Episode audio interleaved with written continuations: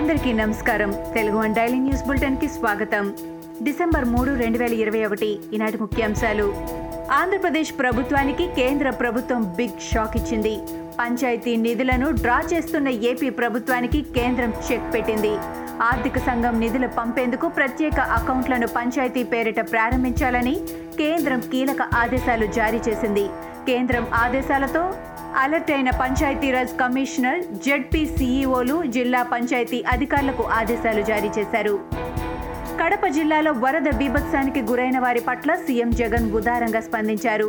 రాజంపేట మండలం పులపుత్తూరులో పర్యటించిన ఆయన వరద బాధితులతో నేరుగా మాట్లాడారు. వారి సమస్యలు తెలుసుకున్నారు. ఈ సందర్భంగా వరద బాధితులకు ఊరటనిచ్చేలా పలు హామీలిచ్చారు భారీ వర్షాలు వరదలతో ఇళ్ళు కోల్పోయిన వారికి ఐదు సెంట్ల స్థలంలో ఇల్లు నిర్మించి ఇస్తామని చెప్పారు. వైసీపీ అధికారంలోకి వచ్చిన తర్వాత ప్రత్యేక హోదా కోసం ఒక్క పోరాటమైనా చేసిందా అని టీడీపీ ఎంపీ రామ్మోహన్ నాయుడు ప్రశ్నించారు. ప్రత్యేక హోదా రైల్వే జోన్పై వైసీపీ ఎంపీలు ఎందుకు మాట్లాడరని నిలదీశారు. టీఆర్ఎస్ ఎంపీల సంఖ్య తక్కువగా ఉన్నా పోరాడుతున్నారని ఏపీ సమస్యలను వైసీపీ ఎంపీలు ఎందుకు ప్రస్తావించడం లేదని ఆగ్రహం వ్యక్తం చేశారు. ఆంధ్రప్రదేశ్లో ఉద్యోగులకు జీతాలిచ్చే పరిస్థితి లేదని పార్లమెంటులో వైసీపీ ఎంపీ భరత్ చెప్పారని టీడీపీ రాజ్యసభ ఎంపీ కనకమేడల రవీంద్రకుమార్ అన్నారు. చంద్రబాబు వల్లే ఈ ఆర్థిక పరిస్థితి అని సభను తప్పుదారి పట్టించారని అన్నారు. అరవై మూడేళ్ళలో రాష్ట్రానికి మూడు లక్షల పద్నాలుగు వేల కోట్ల అప్పు మాత్రమే ఉందని జగన్ అధికారంలోకి వచ్చిన రెండున్నరేళ్ళలో మూడు లక్షల ఎనిమిది వేల కోట్ల అప్పు చేశారని ఆరోపించారు. ఆంధ్రప్రదేశ్ అసెంబ్లీలో చోటు చేసుకున్న పరిణామాలపై ఎమ్మెల్యే వల్లభనేని వంశీ క్షమాపణలు చెప్పడంపై సిపిఐ నేత నారాయణ స్పందించారు. అసెంబ్లీ ఘటనపై వంశీ క్షమాపణలు చెప్పడం స్వాగతించదగ్గ విషయమని అన్నారు. ఏపీ స్పీకర్ తమ్మినేని సీతారాం తీరు అన్యాయం దురదృష్టకరమని అన్నారు. కుటుంబ పెద్దగా వ్యవహరించి కంట్రోల్ చేసి ఉండాల్సిందని అన్నారు Narayana.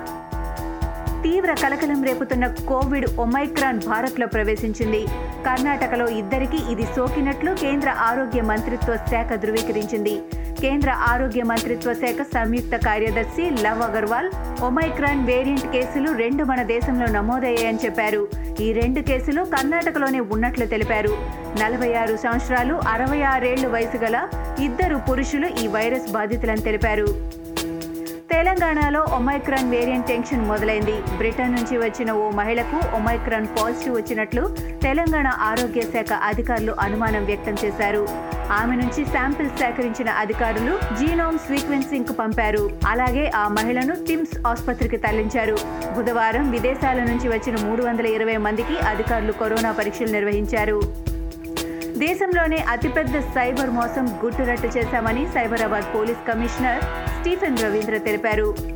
Loan Bazar the loan India SBI Dhani Bazar పేర్లతో నకిలీ కాల్ సెంటర్లను ఏర్పాటు చేసి వందల కోట్ల మోసాలకు పాల్పడుతున్న ముఠాను పోలీసులు అరెస్ట్ చేశారు. ఒక స్పూఫింగ్ యాప్ ద్వారా ఎస్బీఐ అసలైన కస్టమర్ కేర్ నుంచే ఫోన్ వస్తున్నట్లు నమ్మిస్తూ జనాలను వీరు మోసం చేస్తున్నారు. అండమాన్ సముద్రం నుంచి ఆగ్నేయ బంగాళాఖాతంలో ప్రవేశించిన అల్పపీడనం రాగల పన్నెండు గంటల్లో వాయుగుండంగా మారుతుందని భారత వాతావరణ విభాగం ఐఎండీ వెల్లడించింది. దీని పయనం పశ్చిమ వాయువ్య దిశగా కొనసాగుతోందని తెలిపింది. మధ్య బంగాళాఖాతంలోకి ప్రవేశించిన తర్వాత మరింత బలపడి తదుపరి ఇరవై నాలుగు గంటల్లో తుఫానుగా మారుతుందని ఐఎండీ హెచ్చరించింది. రెండు వేల ఇరవై నాలుగు ఎన్నికల్లో కాంగ్రెస్ అధికారంలోకి రావడం కష్టమేనని కాంగ్రెస్ సీనియర్ నేత జమ్మూ కశ్మీర్ మాజీ ఎంపీ గులాం నబీ ఆజాద్ అన్నారు. మూడు వందల ఎంపీ సీట్లను సాధించి కాంగ్రెస్ పార్టీ ఒంటరిగా అధికారాన్ని చేపట్టే అవకాశాలు కనిపించడం లేదని అన్నారు.